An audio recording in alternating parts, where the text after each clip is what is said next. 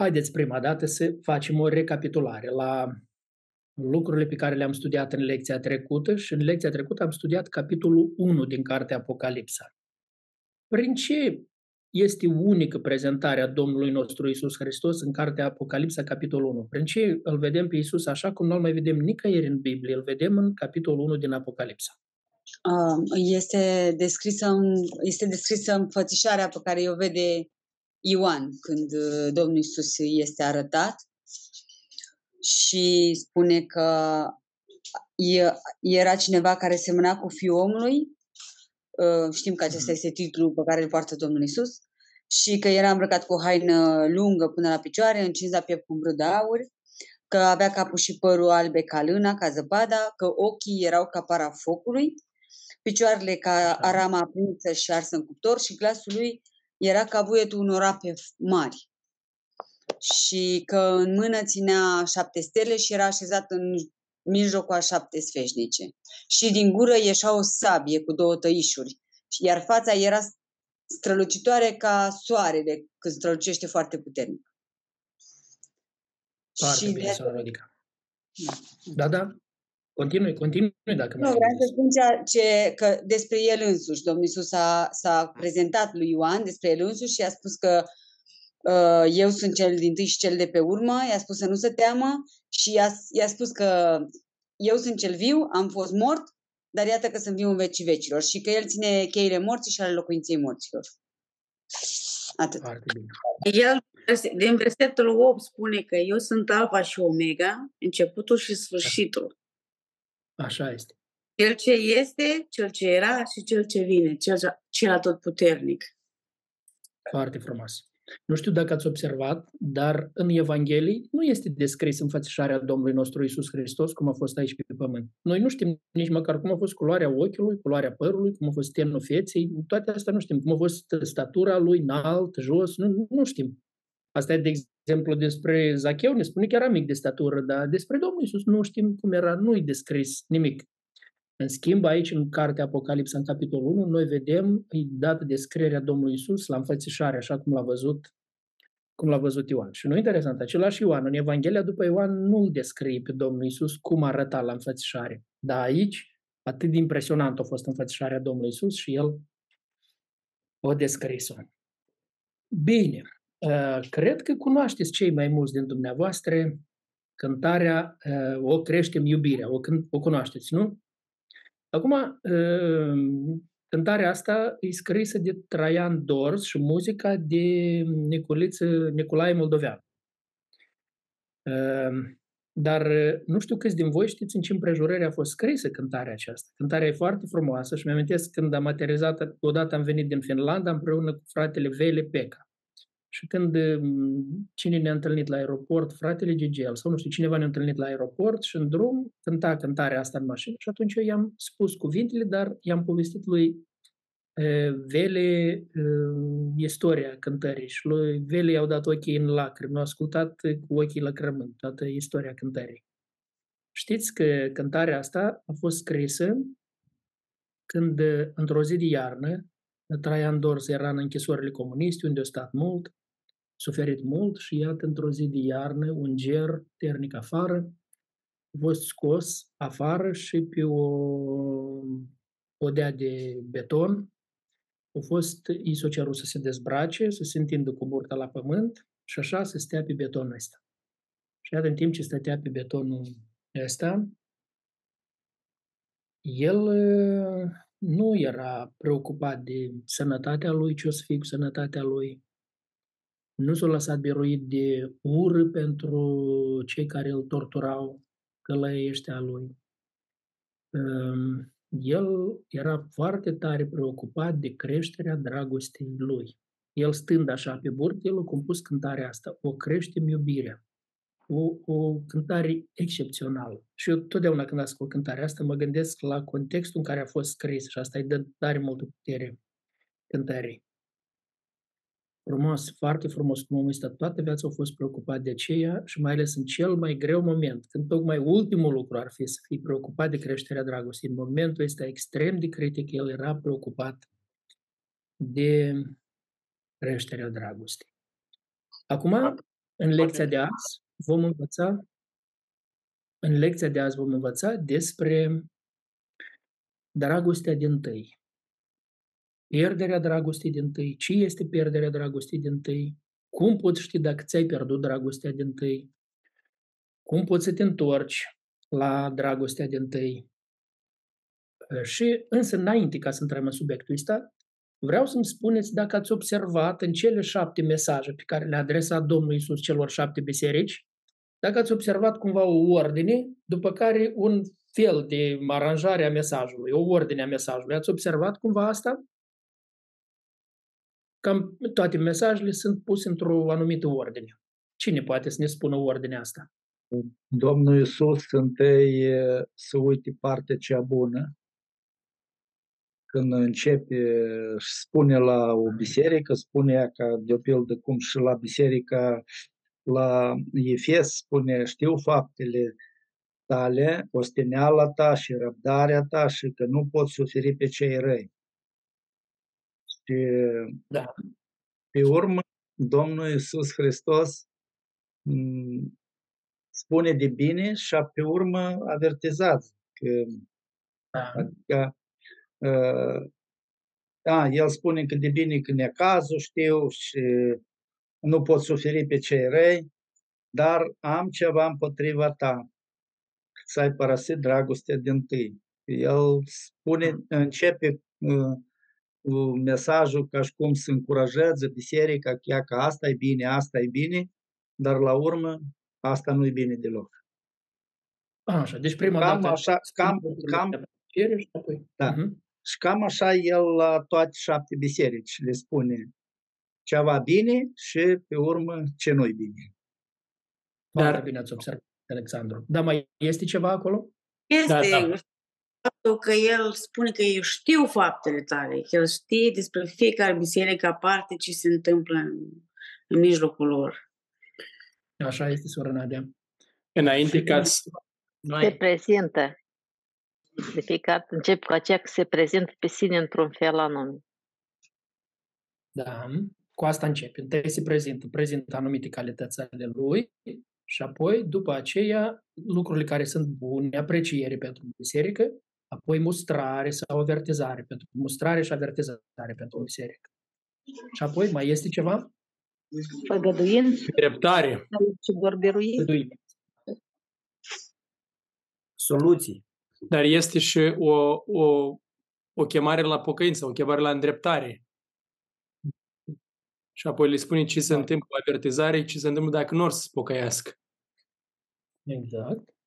Și la sfârșit un, un mesaj pentru cei biruitori. Așa, deci termină pozitiv. Începe da. pozitiv mesajul și îl termină pozitiv. Ați observat? Da, da. Începe cu ceea ce este bun. Începe cu pozitiv, termină cu pozitiv. Bun. Haideți atunci să mergem uh, la Biserica din Efes. Despre asta studiem noi azi. Biserica din Efes. Și um, care sunt lucrurile care le apreciază Domnul Isus la biserica aceasta? Păsteneala, răbdarea, faptul că suferă din pricina numelui Domnului Isus, urăște Așa. faptele, nu știu cu acolo, Nicoliților. Nicolaiților. Nicolaiților. da. Da. Și cam asta. Că n-au obosit. Așa, și că n-au obosit. Apreciază osteneala, suferința, răbdarea lor. Da, toate astea sunt excepționale, nu? Toate sunt bune. Respingerea apostolilor mincinoși. Da, faptul că deosebește, are discernământ, oamenii din biserică au discernământ și deosebesc ce este adevărat, ce nu este adevărat și resping ceea ce este mincinos. Asta e bine, foarte bine. Sunt lucruri bune. Da? Altceva? Nu suferă pe da, cei răi. Nu-i suferă pe cei răi. I-a pus la încercare pe cei care zic că sunt apostoli și nu sunt și i-a găsit mincinoși. Deci este o rânduială bună, este discernământ, este muncă, se lucrează acolo serios, da? Deci totul Așa asta arată. Da. Și ce tare, da, asta arată că ei, ca și învățătură, stăteau tari pe învățătură, pentru că pe apostolii ăștia mincinoși i-au depistat și deci au găsit mincinoși. Deci nu... Foarte corect. Și arată maturi, maturi în cunoașterea Domnului Isus, Mhm. nu? Da. Sunt oameni maturi. Sunt oameni de ăștia care numai cu teoria sunt, cu învățătura și nimic? Sau Nu. mai vedem ceva acolo? Nu. Cum sunt? Uh, Foarte harnici, ostenesc, um, se, se ostenesc, slujesc. Mhm. Nu este vorba de niciun păcat. Da, nu este vorba de niciun păcat, nu menționează vreun păcat, ceva acolo foarte bine ai observat, Năstica. Dar este vreo legătură cu felul cum s-a prezentat Domnul Isus Hristos acolo, la început? Da. Cum s-a prezentat? Cel ce ține Da, poftiți. Da, Nadia, vorbiți. Uh, el se prezintă că cel ce ține cele șapte stele în mâna dreaptă și cel ce umblă prin mijlocul celor șapte sfeșnice de aur, care se referă la cele șapte biserici.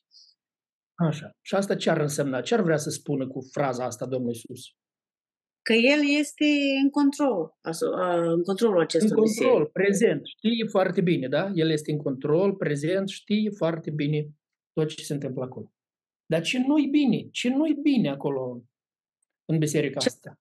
Domnul Poți să- Iisus, Un singur lucru. Singurul lucru. Care Și-au pierdut dragostea din tăi. și-au părăsit pierdut, dragostea din tăi. Și-au pierdut dragostea din tăi. Bun, atunci faceți, vă rog, acolo la voi pe foaie, aveți o foaie sau poate în manual găsiți o, o pagină goală, uitați-vă, dacă găsiți o pagină goală în manual, o puteți folosi și faceți un tabel din trei colonițe. Trei colonițe. Și în prima coloniță vom scrie tot ce învățăm despre pierderea dragostei din tâi. Ce înseamnă asta? Vrem să înțelegem ce înseamnă asta, ce implică asta, când se pierde, cum se pierde, tot ce se va referi la pierderea dragostei din tâi. Da? Uh, Frate Vasile, uh, Da. îmi cer scuze. Uh, Aici Domnul Iisus spune că ați părăsit dragostea din tâi. Sau uh, Mhm. mai corect e... Pără, asta am în e- vedere. Asta am în vedere. A, Părăsirea, atunci puteți spune așa titlul, părăsirea dragostei din tâi. Tot, tot aceeași, pierderea sau părăsirea. Eu asta am avut în vedere. Bun, foarte bine, scrieți părăsirea dragostei din tâi. Deci ce înseamnă asta? Ce se întâmplă asta? Asta vrem să tot ce va fi, că vom studia multe alte texte din Scripturi. Vrem bine, clar să înțelegem subiectul ăsta. Apoi, în a doua coloniță, vrem să vedem ce este cu pocăința sau întoarcerea. Că acolo îi spune pocăiește-te și întoarce-te la dragostea din tâi, da? Deci poc- pocăința sau întoarcerea la dragostea din tâi, asta va fi în colonița a doua. Tot ce va ține de pocăință sau de întoarcere, aici, colonița a doua. Și eu vă mai propun încă o coloniță. A treia, unde va fi cum să rămâi în dragostea aceasta din tâi sau cum să fii constant în dragostea asta. Să rămâi constant, să crești rămânerea în dragostea din tâi. Și acum, hai să vedem de aici doar. E la Apocalipsa, capitolul 2, din tot pasajul ăsta care vorbește despre biserica din Efes. Ce putem să spunem la, la partea întâia? De- Amintiți-vă și de verbele cele în limba greacă. Vă amintiți acolo au fost verbele în limba greacă. Ia uitați acolo la verbele greacă. Cum putem completa tabelul ăsta? Acolo unde e părăsirea dragostei din tâi.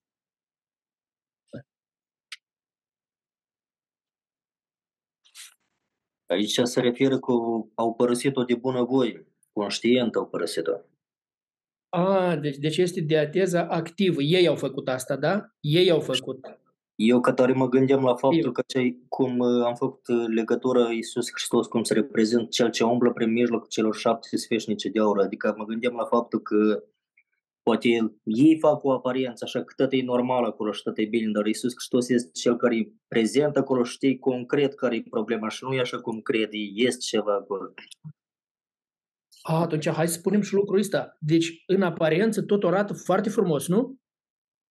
Aparența e tare bună. Aparența e bună. Biserică care slujește, biserică care cunoaște scripturile, biserică care are discernământ. Oamenii ăștia arată foarte maturi în aparență. Asta e un lucru important. Deci, că vrem să înțelegem că o să-i spui unui om că ai pierdut dragostea din tâi. Păi, dar cum am pierdut dragostea din tâi? Oameni harnici, oameni care cunosc scripturile, oameni care au discernământ, oameni hotărâți, oameni care au o rânduială acolo, să vedem, biserica este rânduială, nu e biserica așa, sat fără câine, acolo și face cine vrea, da? Nu, acolo e rânduială bună. Când trebuie pun la disciplină, când trebuie totul, foarte bine merge acolo. Deci înseamnă că e posibil să o pierzi dragostea din tâi, în timp ce în aparență totul este excepțional, nu? Cine n-ar vrea să fie descris cu cuvintele care sunt descrise acolo? Oricine din noi ar vrea să fie. Deci dacă auzi cuvintele celea, dacă n-ar mai fi fraza, s-ar opri acolo și n-ar mai fi fraza ți-ai pierdut dragostea din tâi, păi totul e excepțional, e foarte bine. Deci poate fi în aparență bine. Dar, la punctul 6, la pagina 12, acolo, punctul A, ați avut acolo verbele astea. Ce înseamnă că cuvântul părăsit este la timpul indicativ aurist de ateză activă? Ce înseamnă asta? Ce înseamnă lucrul ăsta?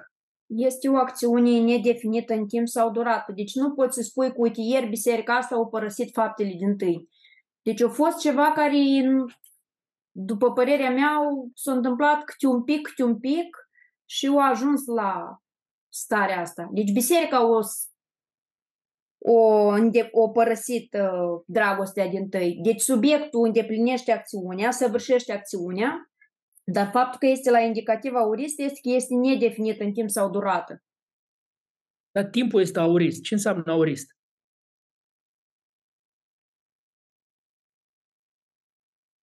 Adică poate, să... să dureze, adică poate să dureze o secundă sau o viață. Deci e ceva care e nedefinit în timp. A fost un moment. Da, a fost un moment când s-a întâmplat și să nu neapărat că o să fie... Cu, e, cu da, efect da, în viitor. Deci, dar a fost un moment. Cauristul, de multe ori cei care studiază limba greacă îl numesc că e punctul. El arată un punct. Punctul comparat cu linii. Prezent, ă, cela, prezentul cela este linii, auristul este un punct. A fost într-un punct s-a întâmplat. Ce înseamnă, a fost un moment, a fost ceva, pentru că pe urmă Domnul Iisus le spune amintește-ți unde ai căzut. Așa îi spune, nu? Da. Amintește-ți unde momentul acela. Că a fost un moment când ți-ai pierdut dragostea din tâi. Ceva s-a întâmplat și ai pierdut dragostea din tâi. A fost un moment. Nu a fost ceva care, așa, pe neobservate și nu. A fost ceva un moment. Un moment unde și-au pierdut dragostea din tâi. Uh, bine. Așa. Dar uh, iată celălalt cuvânt, adu-ți aminte. Asta îi spune despre pocăință, în coloana a doua, da? Spune, adu-ți aminte unde, cum zice acolo, adu-ți aminte unde ai căzut, da? Unde ai căzut. Și acolo, cu fraza asta, adu-ți aminte, înseamnă a face un efort de gândire asupra trecutului și consecințelor sale prezente, dar ce însemnătate are indicativ prezent în acest caz și modul imperativ? Ce înseamnă indicativ prezent? Înseamnă că uh, uh, această cercetare de aducere aminte trebuie să se întâmple atunci când a primit mesajul. Să, și, a, și, da. să...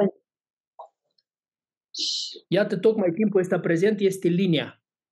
Linia, acolo unde zice uh, ai părăsit punctul, punctul, cu consecințe care merg. Dar uh, adu-ți aminte este verbul ăsta prezent care este linia. Indicativ prezent care înseamnă, înseamnă fă, fă un efort, e un efort de durat, un efort continuu, caută, cercetează. Cercetează continuu, să vezi unde nu, nu ceda. Ceva care cercetează, nu ceda, să vezi unde, unde s-a întâmplat asta. Că de obicei este ușor să găsești momentul ăsta din viața ta, unde s-a întâmplat, când se întâmplă ceva. O problemă? Nu. Nu, nu. nu, nu când trebuie să cercetezi ceva, îți cauți. Nu, iată, acum, dimineața îi spuneam uh, gazdei noastre, îi spuneam cum am avut odată o problemă la mașină.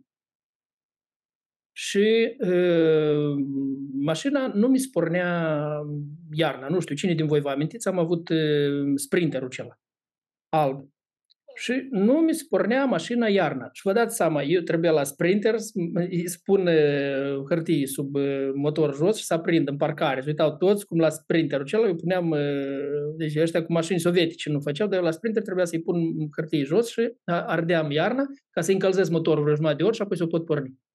Am dus la centru Mercedes, nu au putut să-i găsească nimic. Am dus, fratele Andrei și mers în diferite locuri, nu, nu se putea nicăieri să, să găsim care este uh, pricina la asta. Nimeni nu ne dădea pricina. Până când cineva a spus despre unul pe nume Serioja, la nord-est era acolo un, un service. Și când am mers la Serioja acela, el avea un rând mare, nu, și m-am apropiat Serioja, hai te rog și știuți la mașină. Nu, domnule, nu vezi ce rând am, nu pot eu să merg. Hai, Serioja, te rog. Nu, Serioja, nu mă duc de aici până nu mergi. Stau lângă tine așa și bat la cap până mergi cu mine. Nu pot, nu mai putem merge așa. Ei, nu mai avut încotro băiatul. A venit. S-a urcat, a ridicat capota și zice, ia porniți mașina. Dar ea în timpul zilei se pornea ușor de acum, gata, nu mai arăta nimic. Eu am pornit mașina, Serioja sare jos, iau bucățică de sârmă, se ridică înapoi, nu știu ce face cu sârma aceea, nici un minut nu a stat și îmi spune, domnule, de ce și schimbați bujia asta, ea ca a treia, nu știu care mi-a arătat. Deci dacă o să mai aveți probleme, o să veniți. Și când s-a schimbat bujia aceea, gata, nu mai fost problemele nimic. Dar, deci a fost un moment când bujia aceea, eu am spus, dar păi s-a verificat bujia. Nu, ea poate să fie, nu știu cum, pe jumătate arsă. Bujia aceea e pe jumătate arsă. Și zice, ia ca așa pe jumătate arsă, după ce era încălzit jos cu așa dimineața, el pe urmă timpul zilei se pornea și nu arăta nimic. Dar atunci când era rece, el nu se putea porni nici cum. Și el zice, așa, pe jumătate arse poate să lucreze, dar trebuie schimbat. Și după ce s-a schimbat, nu a mai fost problema. Dar, ia uite cât timp o lua de cercetare. Numai fratele Andrei știe când m-a ajutat cât de mult a mers și a căutat el prin diferite locuri ca să găsească. Și nu putea să fie găsită pricina. Dar omul ăsta când a trebuit o, o perioadă de cercetare până când s-a găsit care era pricina și a fost înlăturată pricina. Ei, exact așa aici spune, adu-ți aminte, ceea ce înseamnă, asta este un proces, o să ia, o să ia mult faptul că e la prezent aici. O să ia mult, nu ce da, până când n-ai să găsești unde s-a întâmplat asta. Este o pricină, s-a întâmplat ceva.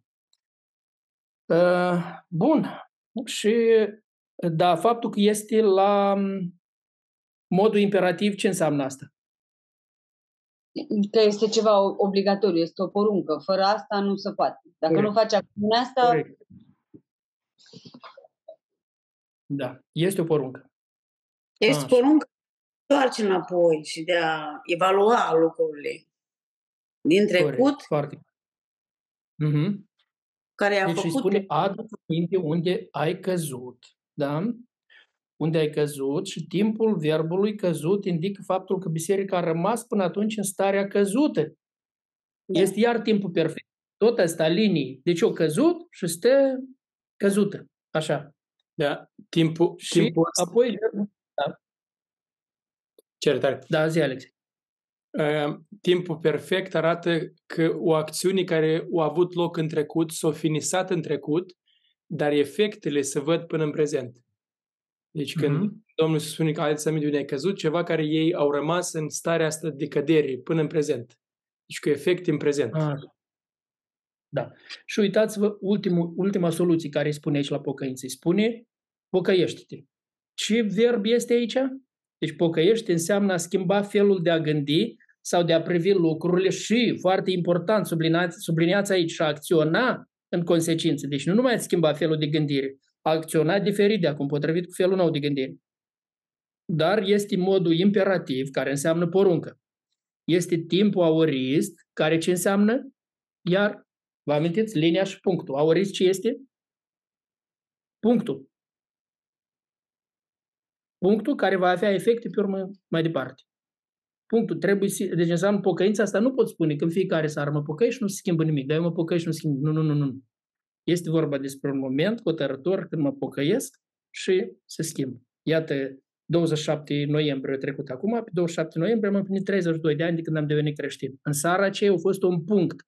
În seara zilei de 27 noiembrie a fost un punct și efectele sunt pentru 32 de ani și Dumnezeu să mă ajute să-i rămân credincios până când plec din lumea aceasta. Amin. Deci asta înseamnă efectul. Pocăiește-te, este un moment concret când se întâmplă schimbarea asta, după care efectele merg, gata, acționez, în continuare acționez în baza schimbării care s-au petrecut în gândire. Deci asta la pocăință punem, nu? E foarte important că am clarificat asta. Nu știu dacă ați văzut care au fost auriste aici. Au fost două auristi și au fost două m- prezent. Două, care au fost aurist primul? Părăsit. Părăsit. Ai părăsit. A fost un moment, a fost un moment, este care trebuie identificat, clarificat. Când a fost momentul ăsta? Din aparență nu se vede nimic. Problema a fost și în aparență nu se vede. Și ce frumos că Domnul Iisus avertizează înainte ca lucrurile să înceapă să vedea la exterior. La exterior încă nu se văd la biserica asta. Dar zice, a fost un moment și trebuie numai decât să cercetezi, deci aduți aminte unde ai căzut, caută, cercetează unde ai căzut, apoi pocăiește-te, iar un, un, un, un aurist, un punct, pocăiește-te și în felul ăsta vei acționa corect. Bun, acum hai să vedem alte texte din Scriptură. Cum, aici nu avem nimic, parcă, despre rămânerea în dragostea din tâi. Tot ce ne vorbește la Efeseni este din prima și a doua coloniță. Să mergem acum la alte texte din Scriptură care au vorbit și clarifică subiectul ăsta. Și vreau să-mi spuneți, vă rog, din Marcu 12, de la versetul 28 până la 34, ce adevăruri ați văzut, ce ați descoperit aici care clarifică întrebările noastre privitoare la dragostea din tâi, la părăsirea dragostei din tâi, la toarcerea la dragostea din tâi. Vedem că pentru Dumnezeu ă, cea mai important, mai importantă poruncă este ca să iubim pe Domnul Dumnezeu nostru cu tot sufletul, cu tot cugetul. În Marco. Așa. Asta este, e cel mai important. Este o motivare personală. Da. Trebuie să fie motivația la, la tot ce facem noi aici. Dragoste. Dragostea trebuie să fie motivația. Și în relația cu Dumnezeu stă la baza relației cu Dumnezeu și relației cu aproape. Să iubești pe Domnul Dumnezeu tău cu tot sufletul tău. Tot. Ați observat cuvântul tot, tot, tot repetat acolo? Cu tot sufletul, cu toată puterea, cu toată inima ta, cu toată mintea ta, cu tot, tot, tot, să-L iubești pe Dumnezeu. Fără nicio altă rezervă, nu jumătate. Tot, cu tot să-L iubești pe Dumnezeu și apoi zice, pe aproapele tău ca pe tine însuți. La aproapele tău altă măsură acolo este. Zice, pe aproapele tău ca pe tine însuți. Deja pe noi înșine ne iubim bine, suficient. Da. Altceva? Ce ați văzut? Că, de fapt, arată cum se ah, scuzați. De fapt, arată cum se manifestă dragostea asta. Se arată că ea, ea este îndreptată în primul rând spre Dumnezeu și așa mhm. cum, a, cum ați spus dumneavoastră că e cu tot și toată inima, tot sufletul, toată puterea, deci cuvântul tot arată tot întreg. Dar zice și pe aproapele, și pe aproapele tău ca pe, tine, ca pe tine însuți, dar mi-a părut foarte interesant ce spune cărturarul acela când l ascultă pe Domnul Isus. Concluzia la versetul 33 zice că bine ai zis că ai iubi pe, pe Domnul Dumnezeul tău cu toată, toată, toată așa și pe aproapele tău e, înseamnă mai mult decât toate jertfele și arderile, arderile de tot fapt, el a înțeles că, de fapt, că, de fapt dragostea asta care, care, care trebuie să o avem, ea înseamnă mai mult decât orice jertfă și decât orice artere de tot. Și foarte bine se potrivește cu starea la, Efes, la biserica din Efes. Că ei, ca și jertfă, ei erau foarte bine. Dar ca și motivație din, din lăuntru, care în afară ea nu se vedea, dar motivația din lăuntru, acolo era problema mare. Și de fapt, faptul și toată jertfa lor nu însemna nimic pentru că nu avea, avea motivație corectă. Deci iar, și aici tot arată că poate în exterior să fie să aduci jertfe, dar jertfele să le aduci fără dragoste asta, exact. fără dragoste de, fără dragoste de aproapele. Foarte corect.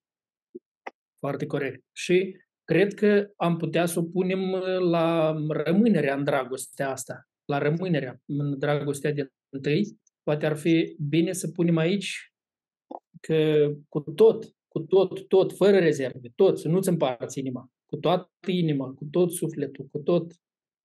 Și tot aici o definiție. Ce este dragostea din tăi? Dragostea asta din tăi înseamnă cu toată inima, să-L iubești pe Dumnezeu cu toată inima, cu toată mintea ta, cu tot sufletul tău, cu toată puterea ta. Asta înseamnă, cu tot ce ești tu, să-L iubești pe Dumnezeu. Dar la 1 Ioan 5, versetele de la 1 la 3, ce ați văzut acolo? Care Oricine explică oricine, oricine crede că Isus este Hristosul este născut din Dumnezeu și oricine și s-a modificat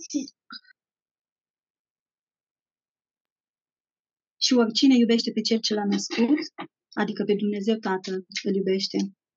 și îl iubește și pe cel născut din el, adică pe Domnul Isus Hristos. Deci dacă iubim pe Dumnezeu și păzim poruncile Lui, vom iubi și pe copiii lui Dumnezeu. Pentru că Așa. dragostea lui Dumnezeu stă în păzirea poruncilor. Înseamnă rămâne dragostea lui Dumnezeu. Mhm. Deci cine poate avea dragostea asta? Cine iubește pe Dumnezeu? Deci împlinesc poruncile lui Dumnezeu. Cine iubește pe Dumnezeu? Cine este născut din nou, nu? El născut din nou. Asta vreau să spun, că ea, noi nu o avem. O primim la naștere din nou. Atunci când, când venim la El, când ne naștem, atunci primim dragostea asta. Așa. Și mai zice aici, cunoaștem că iubim pe Dumnezeu. Nu. Dacă iubim pe Dumnezeu cu adevărat, cunoaștem că iubim pe copiii Lui. Nu interesant. Dacă este dragoste pentru Dumnezeu, este de, cum e direct proporțional. Îl iubesc pe Dumnezeu, îi iubesc și pe, pe copiii lui Dumnezeu. Dacă nu îl iubesc pe Dumnezeu, nu iubesc nici pe copiii lui Dumnezeu. Nu, nu, nu merg una fără alta. Ele lucrează împreună. Dacă îl iubesc pe Dumnezeu, iubesc pe copiii lui Dumnezeu.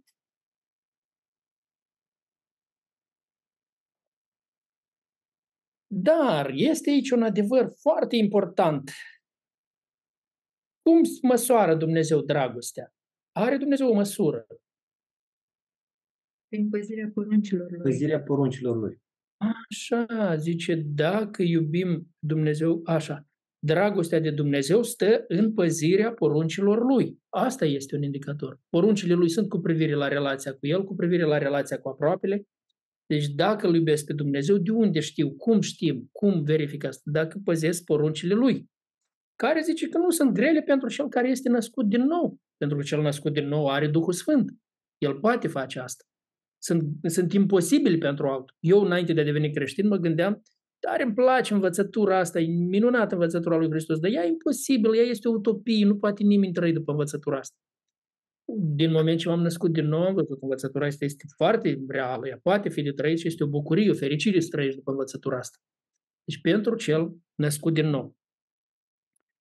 Uh, dar de la Ioan, da, Vreau să zic aici la păzirea poruncilor lui se referă doar la, de exemplu, textul biblic ca poruncă sau la căutarea voii lui Dumnezeu zi de zi în viața noastră.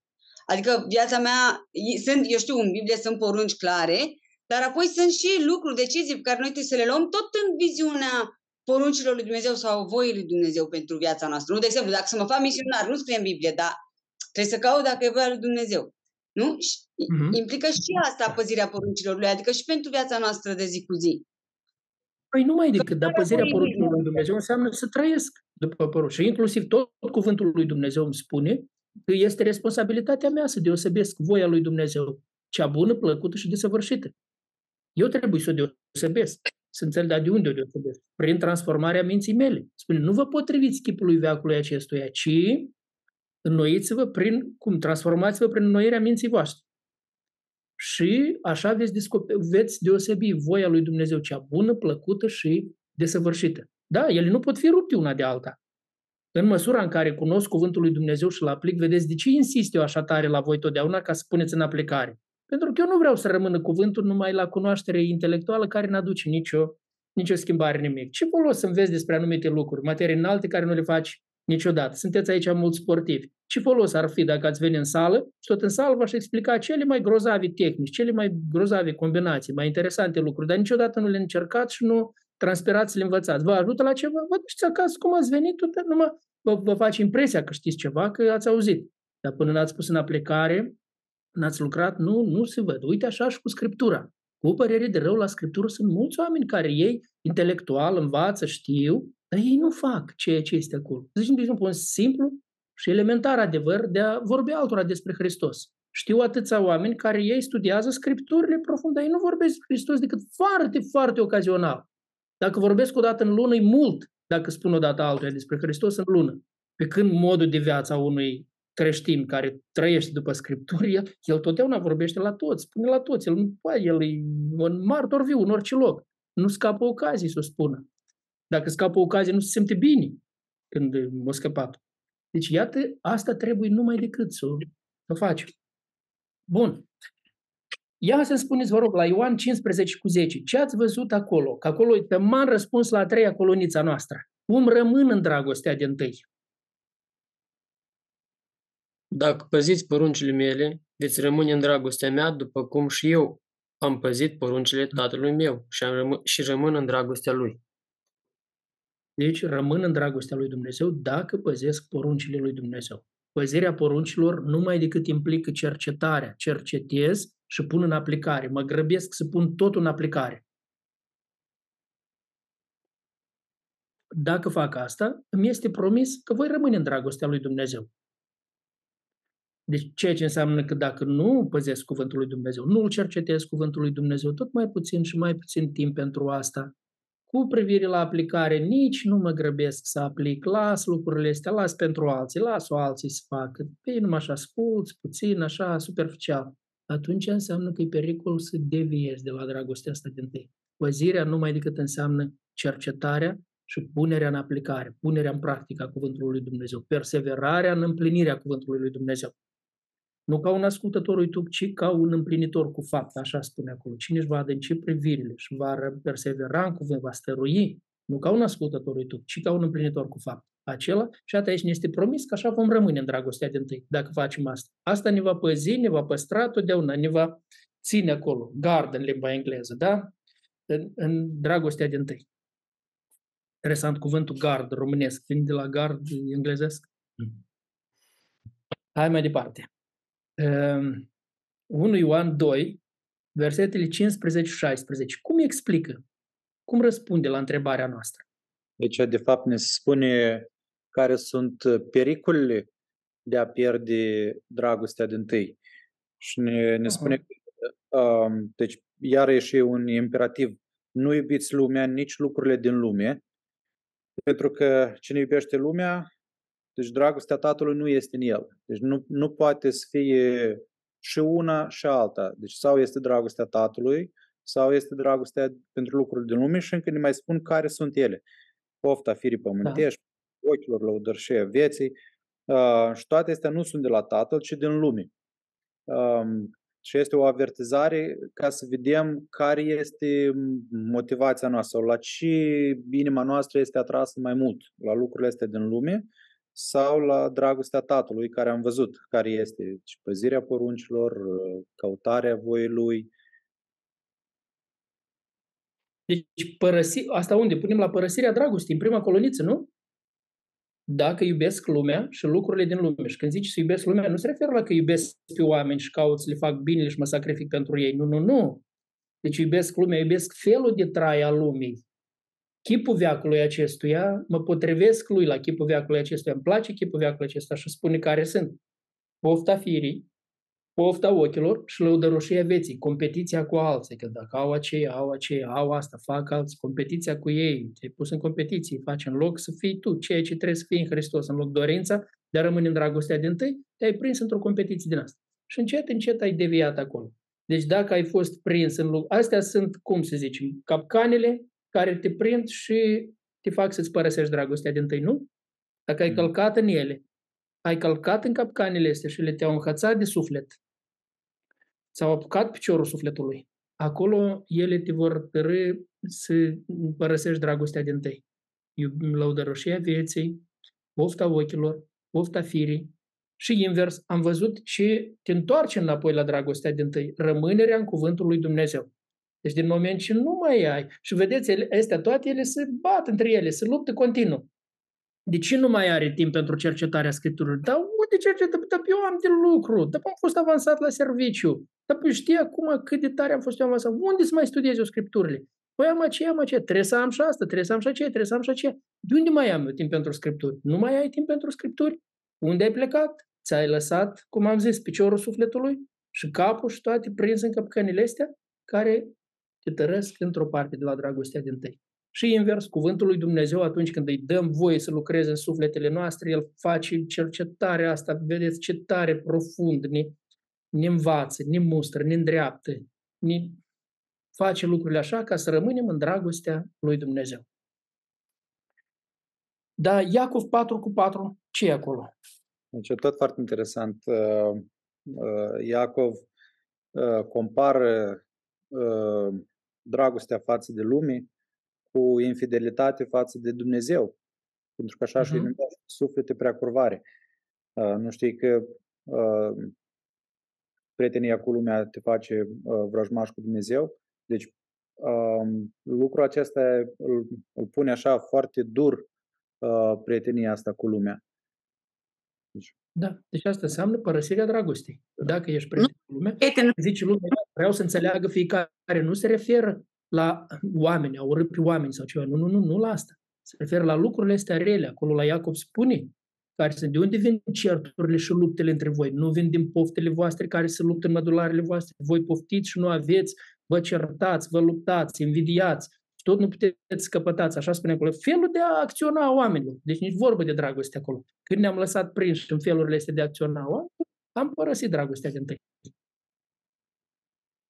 Înseamnă că nu poți cu lumea și cu Dumnezeu. Nu? Nu poți. Iată, spune, cine vrea să fie prieten cu lumea, să face vrăjmaș cu Dumnezeu. Și prietenia cu lumii este aceea care te face să părăsești dragostea lui Dumnezeu. Dragostea din tăi. Uh, bine, dar hai să mergem la... Am avut texte din Deuteronom, trei texte. Hai să le luăm rând, rând pe rând fiecare. Din Deuteronom 28, de la 45 la 47. Sunt curios, ce ați văzut acolo care se referă la tema noastră? Acolo vorbește despre blestem. Tot capitolul acela ei sunt blestemele și binecuvântările pe care le spune Dumnezeu poporului Israel. Dar ce spune acolo?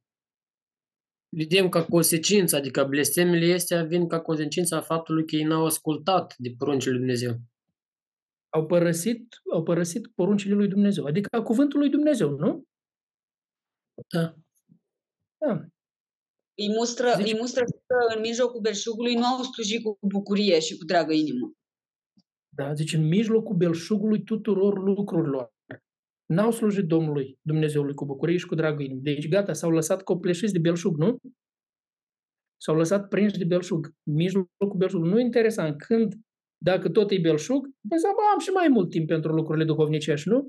Dar eu am. Dacă aveam timp pentru lucrurile duhovnicești, când nu legam capăt de capăt, nu? Când era așa greu, nu aveam mân- suficientă mâncare să dau la copil și avem atunci timp pentru lucrurile duhovnicești pe cotă, dacă e belșug acum, trebuie să am timp pentru lucrurile duhovnicești. Nu. Deci ce face belșugul cu omul?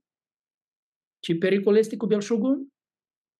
Ca să, ca să părăsești. Să părăsești Exact, banca și mai, exact, banca îl mai prinde și în, în pofta, trezește poftele firii, trezește poftele ochilor, nu?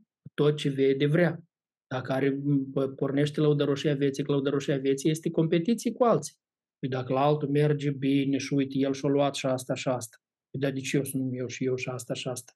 Că uite așa, și în competiție, dacă te-ai pus în competiție, toți mai 24 de ore. Mai ai timp pentru studierea Scripturii. Deci atunci când erau mai puține posibilități, tu stăteai în Scripturi. Acum când e belșug, și belșugul, totdeauna când este belșugul, numai decât belșugul este legat de multe oportunități. Iată, dar nu era oportunitate, nicăieri nu puteai face, nu găseai de lucru, nu găseai ce. Acum este de lucru, lucrători nu sunt. Este ce e, este așa, sunt oportunități și omul vrea să prindă toate oportunitățile. Asta, dar de ce să nu iau? Mai ales dacă alții au luat, s-au pornit o competiție după oportunități. Da, păi iau-te, uite-l el ce repede. Și-a luat și aceea, și-a luat și aceea. Și nu că ți-ai luat mașină, ți-ai luat casă, ți-ai luat aceea, nu e greu, slavă Domnului. Dar dacă asta este pe contul lucrurilor duhovnicești, deci Dumnezeu spune, nu, în timpul, din, în mijlocul belșugului tuturor lucrurilor, nu lăsa ca uh, să îți furi astea și să te abate de la poruncile lui Dumnezeu, să nu mai ai. Că așa să începi treptat. Că nu mai am timp pentru lucrurile duhovnicești. Sau nu mai dau lucrurilor duhovnicești cât dădeam altă dată. Altă dată îmi găseam plăcerea, orice clip luam scriptura și oriunde. O găs- găseam scriptura în scriptură, totdeauna lucruri frumoase, părtășie cu sfinții și așa mai departe. Tare bun a fost tabelul acela de cercetare la urmă, așa? Nu știu dacă l-ați completat, eu l-am completat cu mult, mult atenție. L-am completat de plin, am folosit tot spațiul, am mai scris mai mult încă acolo. Că m-a ajutat tare să-mi fac o cercetare tabelul acela din uh, lecții. Asta Da. vreau 47, versetul 47 ne spune foarte clar că dragostea de Dumnezeu nu poate fi ca o sinusoidă. Ea trebuie să fie constantă de la bun început și cu tendințe de creștere. Deci nu Așa. putem când ne e bine și avem toate binecuvântările să uităm și atunci când ne merim în în situații foarte grave, să ne aducem aminte de Dumnezeu. Nu se poate așa ceva. Dar versetul 47 tot e- mi s-a părut tare interesant, pentru că el explică foarte bine ce înseamnă să-ți părăsești dragostea de întâi. Pentru că aici nu zice că nu slujești, dar zice ai sluji, n-ai slujit Domnului Dumnezeul tău cu bucurie și dragă inimă. Deci a, cu asta aici îi mustră, că nu, nu zice că n-ai slujit deloc, dar n-ai slujit cu bucurie și cu dragă inimă. Deci asta, Asta înseamnă... descrie dragostea din tâi. Putem pune Exact. acolo. Ce-i dragostea din tâi? Să-i slujesc Domnului cu bucurie și dragă inimă. Da. Nu Dacă- ca forțat, ca o rutină care de-am plictisit de ea, da? Da, Cum și zice- iară din nou trebuie să facă aceeași, și iar Cu- totdeauna te tângui și te, te văicări că, că- cât de multe le faci și nu le reușești. Și, dar, dar vedem aici o, o, ceva care vine din interior, de la inimă, Mhm. la, de la starea inimei, cu bucurie și cu, și cu dragă inimă, cu tragere de inimă. Exact. Și vezi ce interesant Mai- că belșugul, belșugul ăsta îi fură bucuria aceea care o aveam. Cu bucurie și cu dragă inimă îi slujai Domnului. Unde ți era bucuria? N-ai slujit Domnului cu bucurie și cu dragă inimă. Nu-i mai slujești Domnului cu bucurie și cu dragă inimă? Și ce-ți dă belșugul bucuria asta? Nu mai e nicio bucurie, nici de la belșug nimic. Ai intrat într-o competiție, ai intrat în poftele astea care te frământă, te chinuiesc, dar bucurie tot nu ai. Ai pierdut bucuria care o avea altădată. Și te gândești, cum, domnule, altădată eram eram sărac, eram lipsit, tot duceam greu și era așa de bine și eu atât fericit eram și împlinit. Iată, am m- fost la cineva care trec printr-o situație mai grea acum, da? Iată, sunt aici, Igor și cu Cristina Opre. Am fost la ei, că ei, așa, o schimbare a avut loc la ei, la Igor, la serviciu, locuința și ei fiind în casa lor, ă, în casă nici măcar încă n-au reușit să-și pună ușile, mobilul nu era acolo. Dar câtă bucurie în casa aceea lor când am intrat, câtă bucurie. Ei deloc nu vorbeau de asta. Ei continuă, îmi spuneau, frate Vasile, și asta am făcut. Și copiii ăștia au venit, și aceia au venit, ei cu încântare toți îmi vorbesc, copiii aceia foarte fericiți, toți, oamenii plini de bucurie. Ei, așa ne vrea Dumnezeu, dragii mei, așa ne vrea Dumnezeu, încântați și strălucind de ceea ce, ce face El în viețile noastre. Mai decât le împlinește și toate celelalte lucruri le împlinește prin Sfinții Lui și noi, în dragostea din tâi, să fim sensibili la, la toate care se întâmplă. Și uite așa Dumnezeu lucrează. La Uh, Pavel, da, da, de la avem Deuteronom- o situație interesantă. Deci, noi Mhm. vedem că Dumnezeu ne creditează din timp, ne dă cu avans toate lucrurile.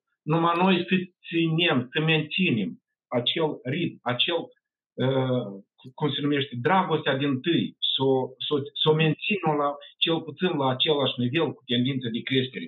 Uh, Că e scris, în mijlocul belșugului tuturor lucrurilor, n-au slujit Domnului Dumnezeu lui. Deci ei au primit toate acestea cu condiția că vor păstra și nu vor părăsi lucrurile, eh, poruncile care le-a dat Dumnezeu. Deci eh, Ah. avem toate celea, toate condițiile, numai să păstrăm dragostea din tâi. Exact. Da, doar că uneori belșugul face ca omul să se încreadă în forțele lui proprii. Așa? Da, da. Și își pierde dragostea din tâi. Dar hai să mergem la următorul text. La Deuteronom Dacă 30, de permite- la 1 la 6. Dacă permiteți un Da, la moment, Deuter- uh, Vasile aici se referă la uh, să slujești Domnului cu tragere de inimă și cu bucurie. Nu e o paralelă cu cei ce are Dumnezeu, Domnul Iisus Hristos împotriva bisericii de la Sardes. că La ea nu s-a găsit fapte desăvârșite. Dar cum când o să ajungem acolo, o să, o să ne amintim de textul ăsta, da? Când o să studiem la biserica aceea. Dar acum aici, noi înțelegem ce se întâmplă aici, la Efes. La Efes ei lucrează, rutina merge bine înainte. Cum o mers, ritmul parcă merge așa, dar motivația de a nu mai este aceea, nu cu bucurie și cu tragere de inimă, da? Devine o rutină pe care noi mergem. Trenul o mers, motorul a mers bine, s-a oprit motorul și la ei se pare că nu mai s-a oprit motorul. Și Dumnezeu îi atenționează că trenul încă merge înainte, prin inerție. Și el merge încet, încet, mai încet, mai încet, mai încet, mai încet, până când o să oprească de tot trenul. Deci Dumnezeu avertizează, nu, nu, nu, trebuie, trenul trebuie repelor pornit înapoi, nu trebuie lăsat fără cu motorul stins. Da? Evident, motorul se stinge. Hai la Deuteronom 30, de la 1 la 6. Ce ați văzut aici care explică tema noastră? În textul acesta vorbește despre uh, pocăința. Prin- p- În ce fel se pot întoarce la Dumnezeu dacă, dacă au ajuns să li se întâmple un bestem. Pentru că zice în versetul 1, ce când se vor întâmpla toate aceste lucruri, binecuvântarea și bestemul, pe care le pun înaintea ta și zice și- și- și le pune la inimă în mijlocul tuturor neamurilor între care te va risipi Domnul. Deci risipirea venea după ce ei păcătuiau. Deci dup- când vei fi Da. risipit pentru, pentru că ai păcătuit, acolo dacă te vei întoarce la Dumnezeu, dacă vei asculta de glasul lui din toată inima și din tot sufletul, uh, tu și copiii tăi, potrivit cu, ce, cu poruncile care îi le dădea, atunci uh, zice Dumnezeu te va binecuvânta din nou și te va aduce înapoi în țară. Deci există o îndreptare da. în urma căie, că- căderii. Da. Ați mai văzut ceva? Deci e chemare la Yes. îndreptare. Zice, dacă te vei întoarce la Domnul, să te întorci, dă posibilitatea. Acolo unde de acum e grav de tot, tot este posibilitatea de întoarcere. Textul ăsta dă o, dă o speranță, dă o, o nădejde. Că chiar dacă, chiar dacă s-a întâmplat să cazi și să-ți părăsești dragostea asta față de Dumnezeu, Dumnezeu promite aici că dacă, dacă pui la inimă poruncile Lui, cuvântul Lui și, și te pocăiești, El zice, chiar dacă te-aș fi risipit la marginea cerului și de acolo te aduc înapoi. Deci Dumnezeu e dornic să restabilească pe fiecare dintre noi atunci când, când ne pocăim și vrem să punem la inimă cuvântul Lui. Da. Și aici Și- mai spune că Domnul îți va tă- dacă se vor întoarce înapoi, Domnul va face ceva. Și Domnul îți va tăia împrejur inima ta și inima seminției tale și vei iubi pe Domnul Dumnezeul tău din toată inima ta și din tot sufletul tău ca să trăiești.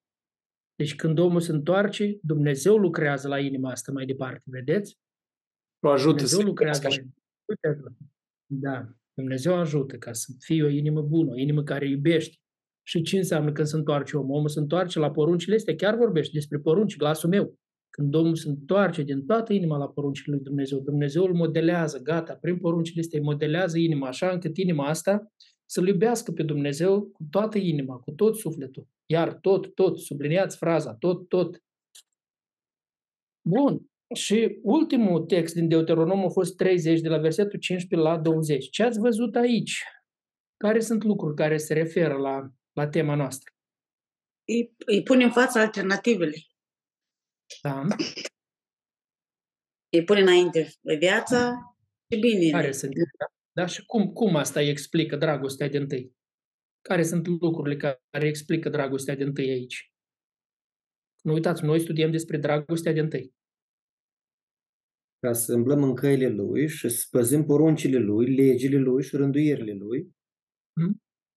Asta înseamnă păzirea cuvântului Lui Dumnezeu. Și Ce vedem înseamnă iarăși că este o porunci? poruncă aici. Deci dacă păzești cu adevărat poruncile lui, îți este garantat că vei rămâne în dragostea lui. Toate textele astea vorbesc, nu? Dacă păzești poruncile lui, este garantat că vei rămâne în dragostea lui. Dacă nu, vei părăsi dragostea lui. Și zice, alege viața. Alege să rămâi în poruncile astea. Alege viața ca să trăiești tu și sămânța ta. Iubind pe Domnul Dumnezeul tău, ascultând de glasul lui și lepindu-te de el, căci de aceasta târnă viața ta și lungimea zilelor tale. Numai așa vei putea locui în țara pe care a jurat Domnul, că o dă. Deci, vreau să observați că alepirea asta de poruncile lui Dumnezeu, păzirea poruncilor lui Dumnezeu, este cheie.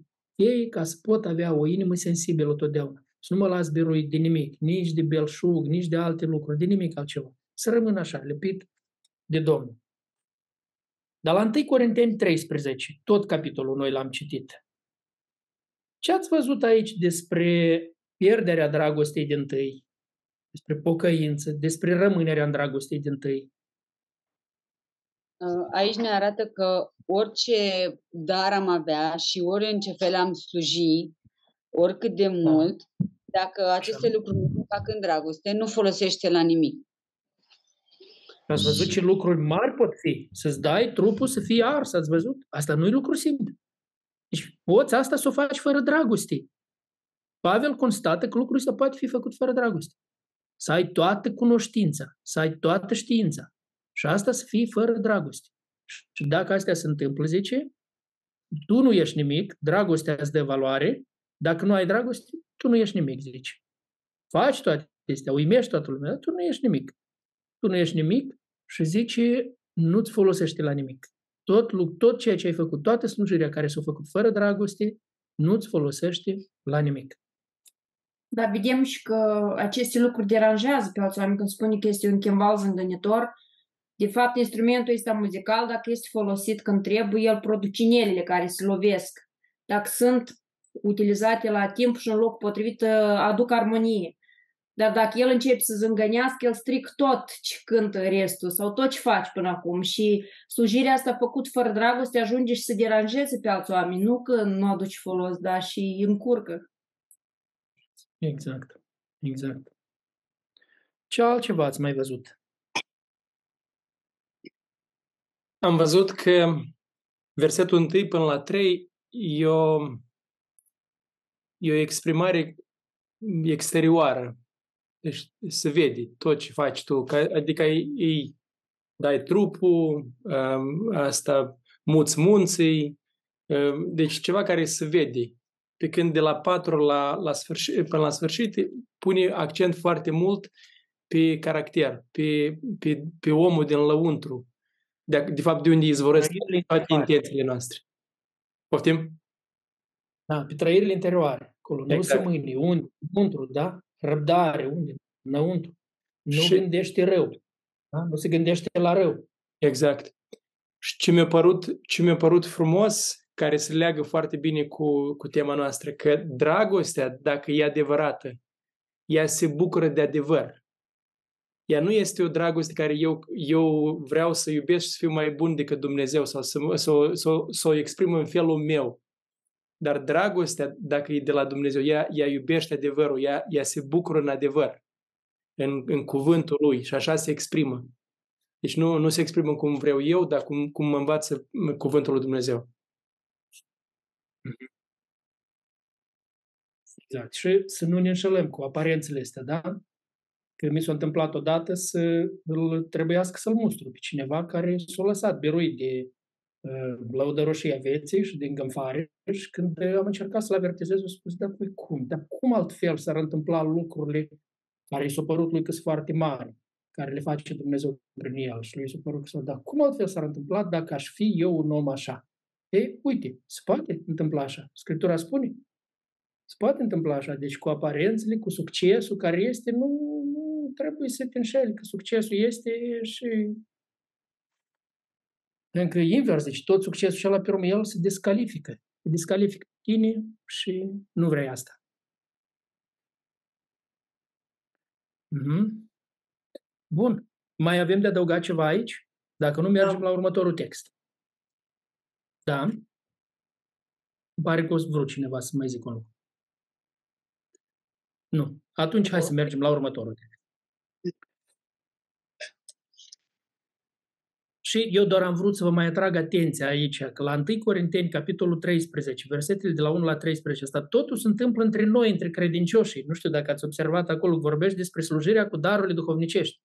Asta e felul cum se manifestă între noi. Poate se manifestă fapte mari, tare, care impresionează, da, cu motivații greșite. Acolo, de la versetul 4 în jos, spune despre motivații care sunt ori corecte, ori greșite. Că dragostea nu se îngânfă, nu se gândește la rău, da?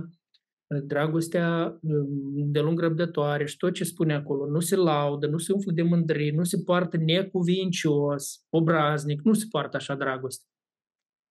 Nu uh, caută folosul său, nu se mâni, nu se gândește la rău, nu se bucură din nelegiuire, se bucură de adevăr, acoperă totul, crede totul, înseamnă este îngăduitoare, nu? Cu îngăduință.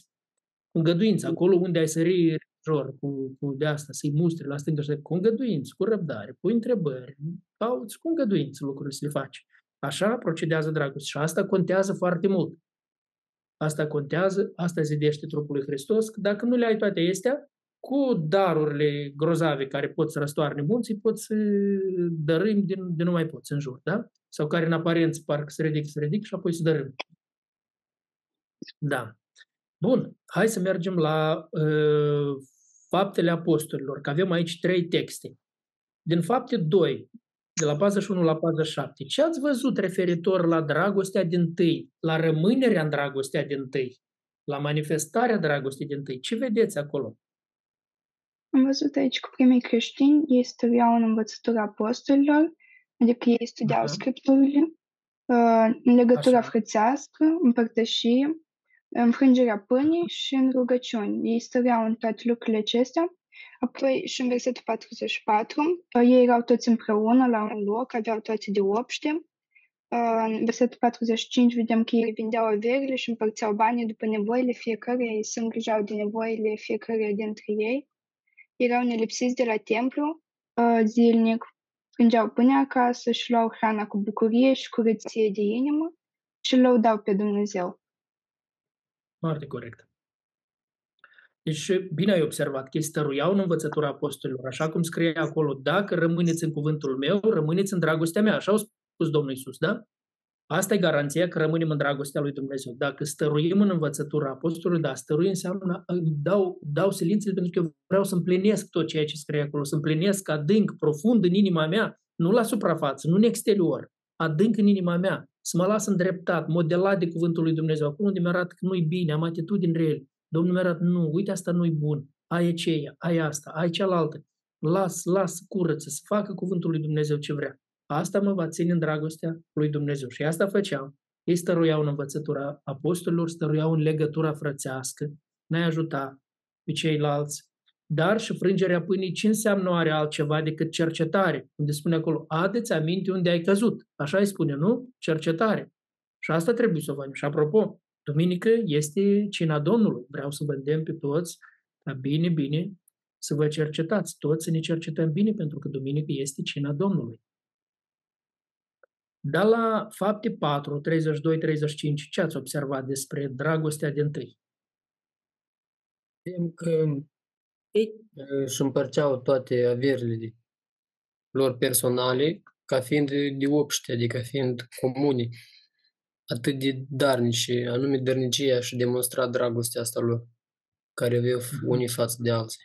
Făceau asta în contextul de a împlini nevoile altora, nu era comunism că dăm toți ca să fim de o măsură, ci dădeau ca să împlinească nevoile potrivit cu situația fiecăruia care era în biserică.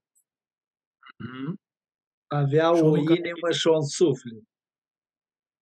Da. Și omul care are dragostea, care este în dragostea din tâi, el totdeauna caută să dea, să facă pentru alții, să slujească altora, nu invers. Le scoate ochii la ceilalți și o părăse dragostea din tâi pentru că vrea tot să-i dea lui. Da? Că vedem și de asta. Când le scoale, îi învață pe toți cum trebuie să fie bun creștin, pentru că trebuie să-i dea lui. Nu, nu, nu, Scriptura învață, tu trebuie să faci asta, tu trebuie să te gândești la alții, să împlinești tu nevoile altora. Să vezi ce pot eu face, cum pot eu face să împlinesc și eu nevoile altora. Mhm. Dacă îmi Și- scrie aici, dacă îmi se referă aici la faptul că vindeau casele, adică Mhm. vindeau casa unde locuiau ei cu familia sau cei care aveau, de exemplu, două case sau în surplus sau că interesat și faptul că vindeau casa, deja rămâne cumva familia pe drumuri. Eu Interesant aici. cred că făceau foarte diferit. Făceau foarte diferit, că am văzut cum le-au zis apostolii lui Anania și Safira. Vă amintiți? Ce i-au zis lui Safira? Când a venit, i-a spus, și cum vrei așa fă, te-a pus cineva să vinzi? Dacă ai vândut, fă ce vrei. Vrei să dai, nu vrei să dai, e treaba ta, nu are nimic. Important este să nu minți pe Duhul Sfânt, să nu faci asta. Să ai o inimă curată, să rămâi în dragoste. Că acolo nu mai era dragoste, acolo era din invid, din competiții. Iată, acolo era, era lăudăroșia vieții. Ei s-au pus în competiții cu Barnaba. Barnaba a făcut din dragoste, nu s-a pus în competiții cu nimeni. El a vrut omul să dea toate aceea și el gata, a venit în slujba Domnului și el a fost în slujba Domnului de plin. El s-a dezlegat de lucrurile cele toate, gata. Nu-l mai țineau de acum. Ei nu, ei au văzut, stai, dacă Barnaba așa de tare s-a înălțat el deodată cu fapta asta, ia de să facem și noi una și ne înălțăm și noi grozav. Îți dai seama cum o să fim noi priviți pe urmă. Sunt priviți ca și Barnaba. Uite cum a făcut Barnaba, facem și noi așa. Mai că nu au mers așa lucrurile, au mers cu totul, s-au făcut de rușini. Totuși au rămas cu rușinea lor scris în Biblie, să o citească toate popoarele până încoace. Mhm. Fapte 5, 27 cu 42. Ce ați văzut acolo despre dragostea din tâi?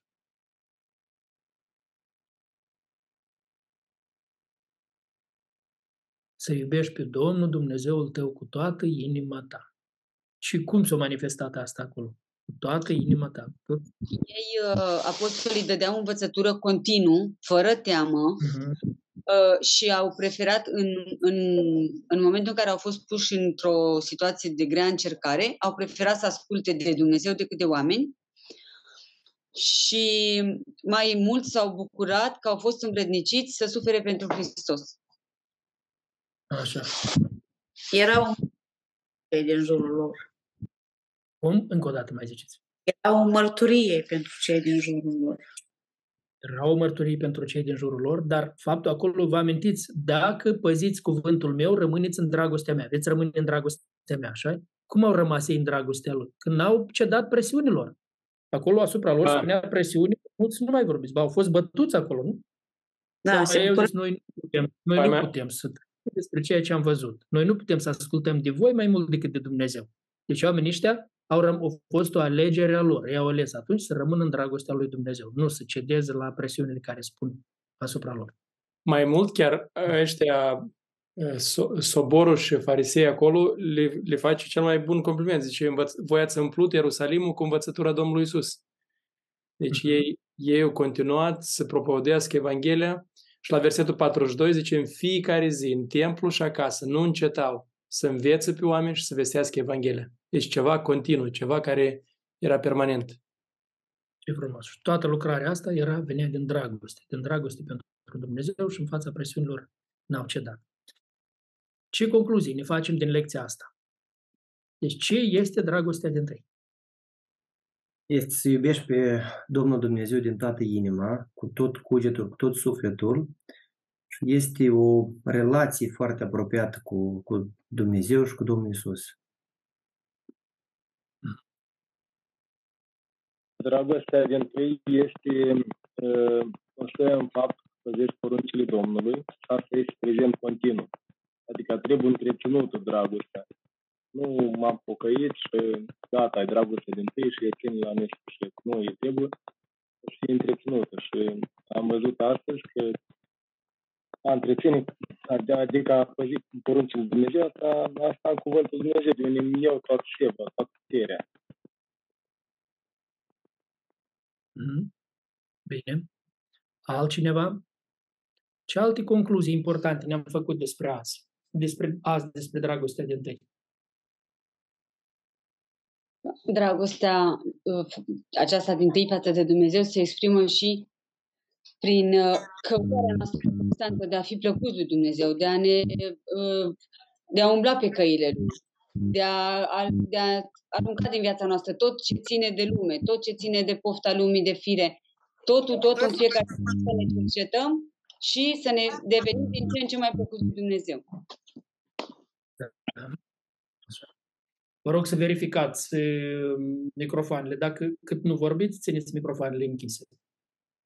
Dragostea din tâi este uh, de asemenea o atitudine uh, a inimii uh, față de, chiar când citești cuvântul lui Dumnezeu în rugăciune, în orice slujire, adică dacă o faci din obișnuință, uh, dar nu o faci din dragoste și din inimă, cumva uh, acest lucru devine așa mecanic și nu mai este o, nu mai ești dedicat lui Dumnezeu. Cum vedem în uh, biserica din Efes, că ei aveau uh, foarte multe lucruri bune, chiar uh, spune că au suferit din cauza numele Domnului Iisus Hristos, uh, spune că osteneala lor și toate lucrurile astea, dar cumva vedem că au- a existat punctul acesta care și-au pierdut dragostea din tâi, cred cumva uh, ei de acum le făceau lucrurile astea așa din obișnuință. Mhm. Cu o rutină, fără pasiune, fără... Cum știu că am pierdut dragostea din tâi, că am părăsit dragostea din tâi? Cum știu? Cum pot ști? Dacă nu slujesc Domnului cu bucurie și din toată inima, dacă nu studiez cuvântul Domnului, dacă nu merg la biserică, dacă nu împart nevoile cu alții, dacă nu iau cina Domnului, dacă nu vreau să fiu împreună cu frații, dacă iubesc lumea, Mhm. Dacă nu cercetez și nu pun ap- în aplicare cuvântul Domnului. Așa.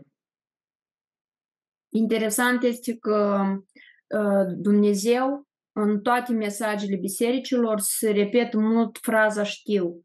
Deci noi putem să ne obișnuim cu multe lucruri, cu multe fapte bune pe care le facem, cu aparențele care le-am văzut și în 1 Corinteni, cu multe lucruri care sunt foarte frumoase și totuși Dumnezeu vede și atitudinea cu care o facem. Oamenii pot să nu vadă atitudinea, dar Dumnezeu vede și Dumnezeu spune că El știe ce se întâmplă în biserică, dar uh, știe specific, individual, în inima fiecăruia ce se întâmplă și cred că de asta e cel mai important să ne facem analiza și să fim sinceri cu noi atunci când uh, ne analizăm viața ca să fim atenți cu ce atitudine facem, slujirea unde suntem implicați, lucrurile care ne sunt credințate, pentru că noi putem să le facem, dar să nu o facem din toată inima, cu bucurie, la cea mai înaltă calitate, dar Dumnezeu asta o să ne întrebe, o să ne ceară socoteală.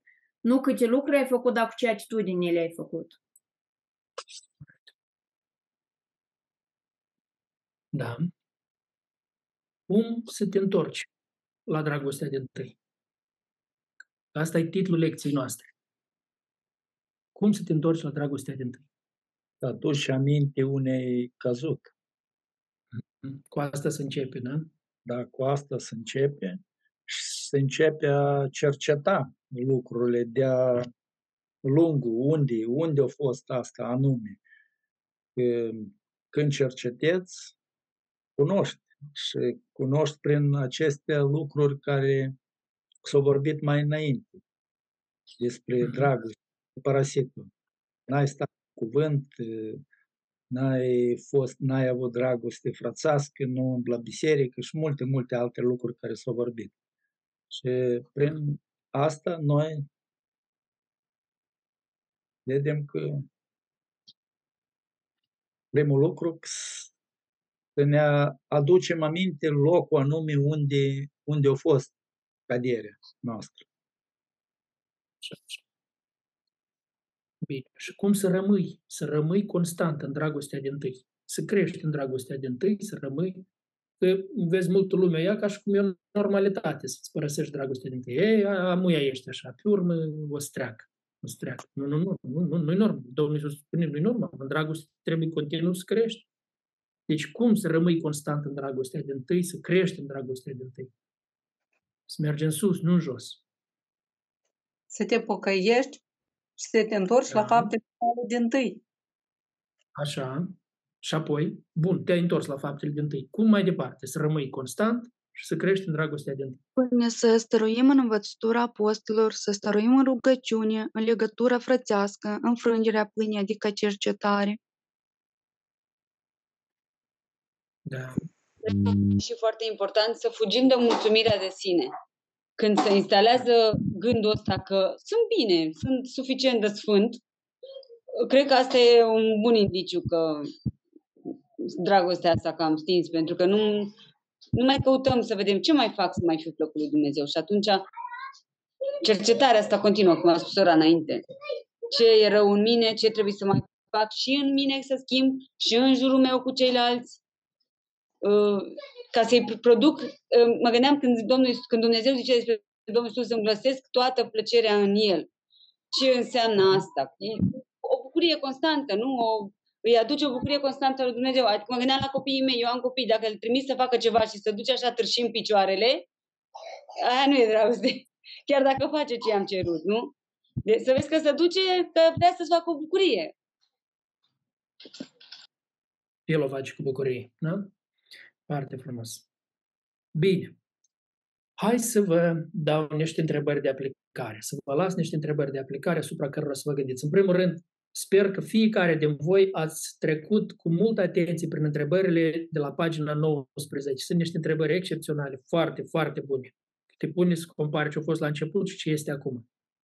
Sper că fiecare din voi ați făcut. Faceți neapărat asta.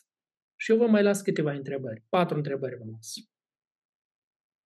Prima întrebare. Cum s-a schimbat dragostea mea față de Dumnezeu pe parcursul vieții de credință?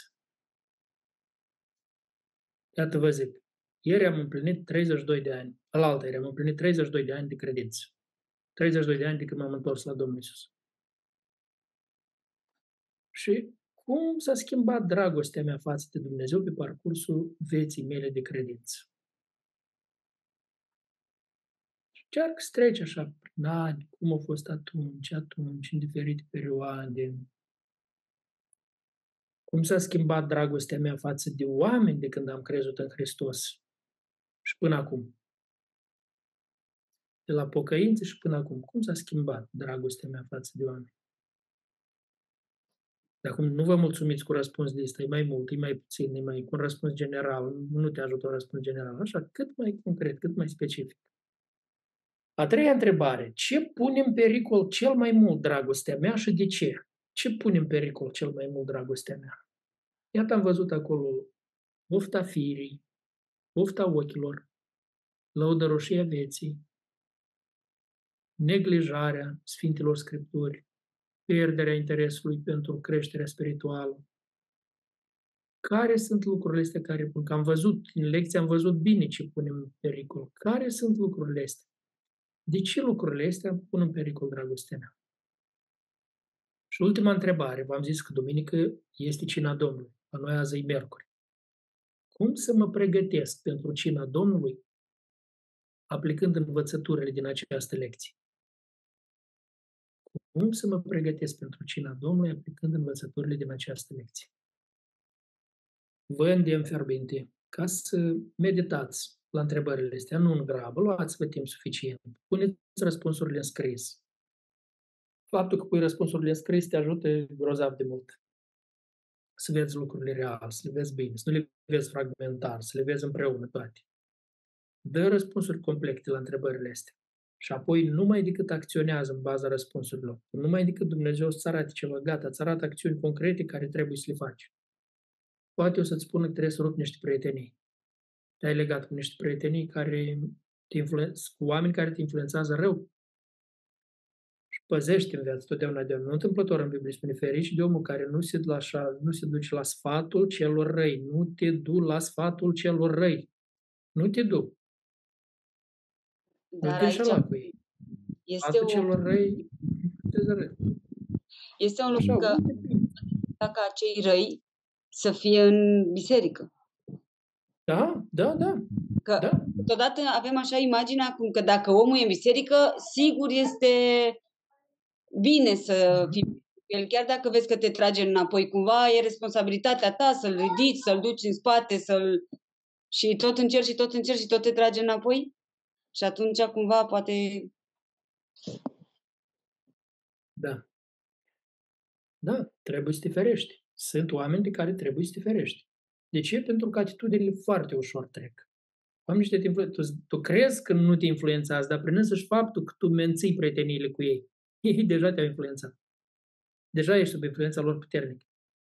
Nu, nu, nu. Trebuie să fii foarte atent.